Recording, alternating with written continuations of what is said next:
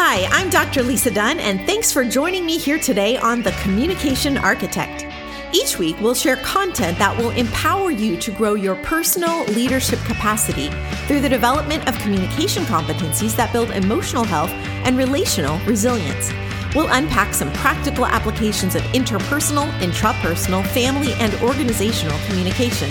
And we'll connect with stories of transformation that will inspire you to achieve personal and social change. Now, let's build the scaffolding you need to become a communication architect. Hello, everyone, and welcome to today's show. I'm Dr. Lisa Dunne, and if you're new to the show, we're in a season where we're unpacking American education. Be sure to scroll back on my podcast for some tips on breaking free from the system, getting started on the parent directed journey, some interviews with new and lifelong homeschoolers, and a whole lot of research that I hope will equip and inspire you for the road ahead. We've been talking about the 10 toxic traits of the public school environment, and today we're interviewing homeschool mom Ebey Sorenson. Ebey, it's great to have you on the show with us today. Thank you. Glad to be here. Why don't you tell us a little bit about your family, your homeschool journey, what what was the catalyst for you that got you thinking about homeschooling? Yes. So I have three boys, three, five, and seven. They're all aging up. So it's going to be four, six, and eight here soon.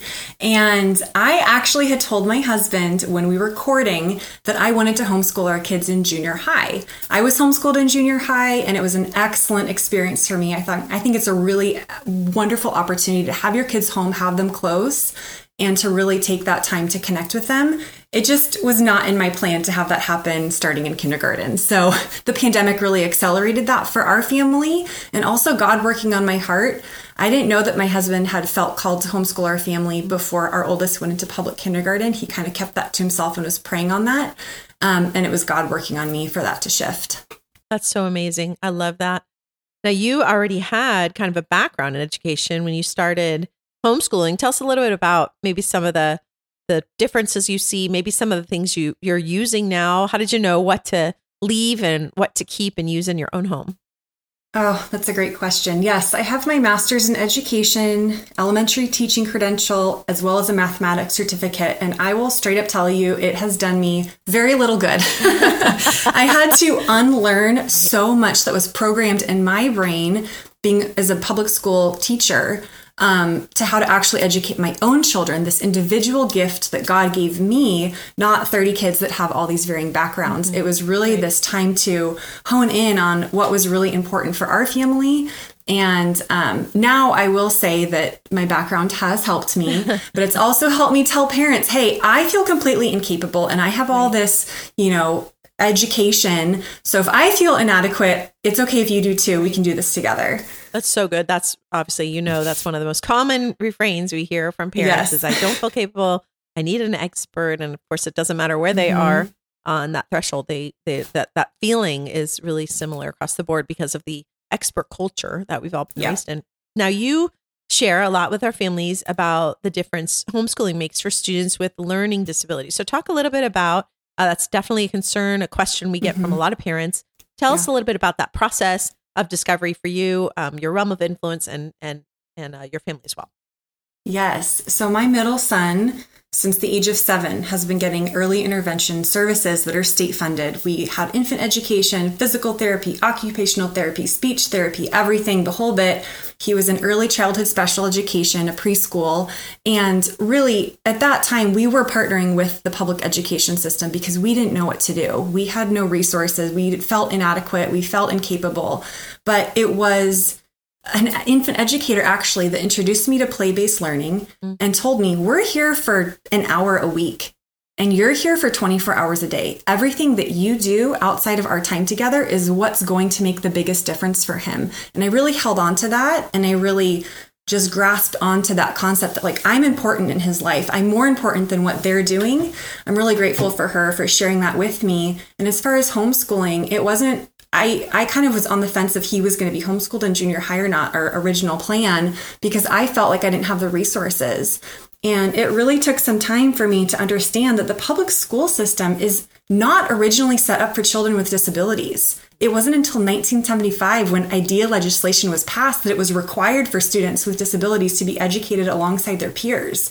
And so the whole system from the beginning was never set up for them. It's not set up for children that are struggling or that are high achievers. Mm. It's set up for the average. And I think that's a really important thing to notice about our kids is sometimes kids that have quote unquote a disability, dyslexia, let's say, or dysgraphia with mathematic right. challenges, they might excel in an area that the public school system won't let them excel in because so they're so focused on their deficiencies. Mm-hmm. So, homeschooling for me with my son has really been this opportunity to reconnect together as a family and understand what our priorities are for him because no teacher is going to be there when he's 30 sitting with me, helping me. It's me. Right. So I have to know how God's gifted me to help him and listen to the Holy Spirit in how I can best help him and what resources I need to gather for him and what's important for our family. So I encourage any family that has a student that has learning difference to really, really think deeply if that school system that they're in, if they're in the public school system, is actually set up to have them achieve all that they're capable of by the time they reach 18, I don't think that many kids would say, many parents of those kids would say, yes, that's what it's, mm. that's what it's for, for them. That's so good. That's such a powerful testimony. And I love that you're thinking through the lens of research, experiential data, your your family data, the observations you've made, and I love that it it it just brings this sense of freedom and capacity and agency to families when they mm-hmm. realize there is yeah. no one who will love my child more than I will. There's yes. no one who knows my child more than I do. And uh, what I love, and one of the many things I love about just the homeschool methodology is having that investment of time and focus into our children's mm-hmm. lives where we really can get to know who they are, who God's created them to be. And I was just yeah. talking this morning about uh, the whole training up a child in, in Proverbs 22 and how really mm. that that that training of of who God is and what pleases God and that that comes through us. That's a that moral training, character training is is is ours. And if we're yeah. entrusting our children to people who don't have their best interests at heart, spiritually, educationally, emotionally, academically, or their values differ from ours, then the outcome of that educational system is going to be really different at the end of the at the end of the game. Yes. I love that you talked about, you know, one of the topics you and I talk about frequently is that play-based learning piece and yeah. it's really a struggle for American parents. I talked in an earlier show about Piaget's American question, how he would get he was just so surprised by Americans always being in such a hurry to get their kids to grow yes. up and they wanted everything to be adult focused and there was no play-based learning, even though we know developmentally the science tells us this is the best methodology for for learning in the early years, and uh, and some of the systems even zero through eight is uh, is more the mm-hmm. play based focus. So talk to us a little bit about um, your jump into play based learning. I know you got that early that early kind of um, encouragement, yeah, yeah, which is awesome. How how long did it take for that to take root, and how do, how do you even implement that? That's a great question. It definitely took a long time for it to take root. And even having that exposure, it didn't really impact my view for my older son, who's almost eight. We homeschooled him in preschool um, before sending him to public kindergarten during the pandemic. So I was all about having him have high academic achievement before he went to the public school system. He needs to be reading, he needs to have all these math facts memorized so that I felt like I did a good job preparing him for kindergarten. And I kind of threw out what I knew was best. And we really had some hard struggles together because I was so focused on getting him to read. And it really damaged, it actually damaged our relationship. Yeah um, it created this experience where he felt like he was going to be wrong and I was upset and he wasn't, you know, it was this really unpleasant experience for yeah. both of us. And so it completely backfired for me. And we've had to really work on healing that attachment and working together and having a positive experience when he's practicing, you know, schoolwork stuff. But really, play based learning, I kind of tell parents, when I'm talking talking to them because there's this misconception that it's just like all free play. And really it can be this parent initiated and directed activity where connection is involved and you're targeting a multitude of skills. My best example is Candyland. Candyland is a non-strategic game where kids don't actually have to have strategy when they're, you know, playing, so it give some more freedom for any kid can win. But um, they're learning so much through just playing Candyland. They're learning how to take turns. They're learning sportsmanship. They're learning counting, colors, also prediction. Oh, if I grab a red and it has a two, I can move further and I can actually get past my, you know, friend that I'm playing against. Um, and it creates connection. Hopefully, as parents play games with their children, they have fun and it just creates this really positive learning environment where you have the voice to speak in when they're ready for more challenge. And hey, we're playing Uno. Like, what do you think would happen if you played this card instead of that card? And learning can happen so much more organically and in a connective way in those early years through play based learning. That is amazing. And I think the simplicity of that throws parents because, again, this expert culture that makes us think everything has yeah. to be this high bar academia focus at the age of four. And then we look at the studies and we realize, okay, yes, at first they look like they're ahead, but by fourth grade, they've evened out even not, yeah. behind because, like you said, yeah. it pits the relational piece, it pits us against each other, and they lose the most important quality, which is the joy of learning. We need that mm-hmm. joy and that wonder yeah. in order to carry through with that, you know, the the the intrinsic motivation that's required for lifelong learning. And so it's it's such a it's such a terrible bait and switch for parents. And so I love that you've brought that experientially into the Awaken Academy classroom. I love that you um, are are seeing the fruit of that in your own life as well. Just really, um, just really such a tremendous, uh, such a tremendous blessing that is what are some of the some of the successes you've seen in the Awaken Academy classroom as a result of introducing the play-based learning concept or any of the models that you're working with right now with early childhood? Yeah, I think what I've seen most is children reconnecting with each other. I feel like during the pandemic, there was a lot of um, disconnection. Um, families were kind of just trying to survive. And so kiddos really missed what would be typical and normal, which is just playing together and working through disagreements and parents being able to help shape their children's behavior and connection with others that piece has absolutely been something we've seen fruit um, this past semester in as well as parents really becoming agents in their child's education and feeling capable and feeling more qualified. I would say a lot of our families are still working on like feeling like they can do this. Right. But when we have this model where we're sitting down and we're just reading together, and we do popcorn style reading in our academy classroom sometimes where parents read a page and we pass it on. And there's some parents that would feel absolutely terrified to read in front of a group. Um, I think a lot of that is because of their past education, right, believing right. that this is a competition right. and I'm not going to be perfect and worried about failing. And so we just dispel all of that. I make so many mistakes when I'm leading our class. like, all right, that was a flop. Let's move on. We can readjust. Perfect. And just modeling that flexibility and that learning environment where parents are learning too, I'm learning, and it's okay to make mistakes because that's how we learn. That's what I've seen in the preschool environment, as well as um, the the programs at Awaken Academy for pre-K and kinder are really geared towards educating parents more than the kids and helping them awaken that desire to homeschool and feeling like they're gaining some skills. Um, we've seen that happen a lot more where parents are now like, oh, I have this idea. What do you think about trying this out at home? I'm like, yeah, go for it. Try it out. Give me feedback. Tell me how that goes. I'd like to do that too. We just create a community where there's no expert. We're all learning together and we all lean on each other for for different things.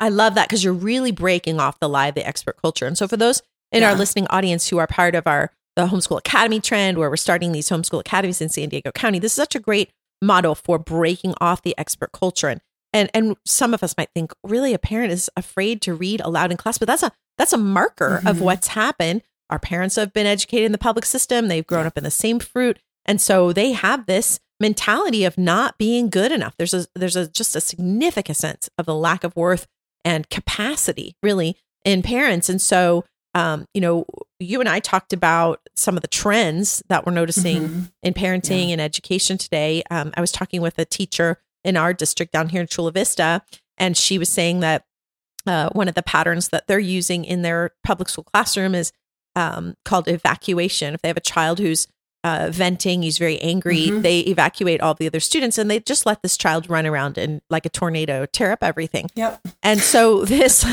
this is an extreme case of that lack of discipline. But what are some of the some of the trends that you're noticing right now in parenting and education that could be really damaging to children? Like mm-hmm. that one could yeah. be in the long run. Yeah. Definitely deferring to experts, believing the lie that we are incapable of becoming experts in our own children. Um, I see that a lot with parents. Also, I feel like so many parents will lean and rely on popular parenting books to gain wisdom and understanding about how to parent their children instead of searching and poring over the Word of God Good. and allowing the Holy Spirit to convict them. I'm absolutely for like re- I love reading. I love gaining knowledge. I'm all about parenting books. Right. However, if we don't have a really firm biblical foundation and understanding of what God's word says and we've really poured over and done like maybe an inductive study on the word discipline. I did that okay. a while ago. Like every single instance that it was mentioned in the Bible, I read that verse. I really dug into it to understand like, okay, God, how are you calling me to disciple and discipline my children? And what does that look like in our family with the kids you have given us? Because there's no blanket answer for that. So good. That is so family by family. And if you're not leaning into the Holy Spirit, you will be completely off track because you're going to be persuaded by philosophies of this world. Colossians 2 8 through 10 says, See to it that no one takes you captive through hollow and deceptive philosophy, which depends on human tradition and the elemental spiritual forces of this world rather than on Christ. And you know, I think that's a really important mindset as parents are delving into homeschooling because there's so many quote unquote experts in the homeschooling community, even. And so we think, oh man, I'm going to get into this person's podcast. I'm going to buy all her books. I'm going to become just like her. And we've made an idol so out of that person or that so philosophy good. instead of understanding the God given calling on our lives to really, this is our home and our kids.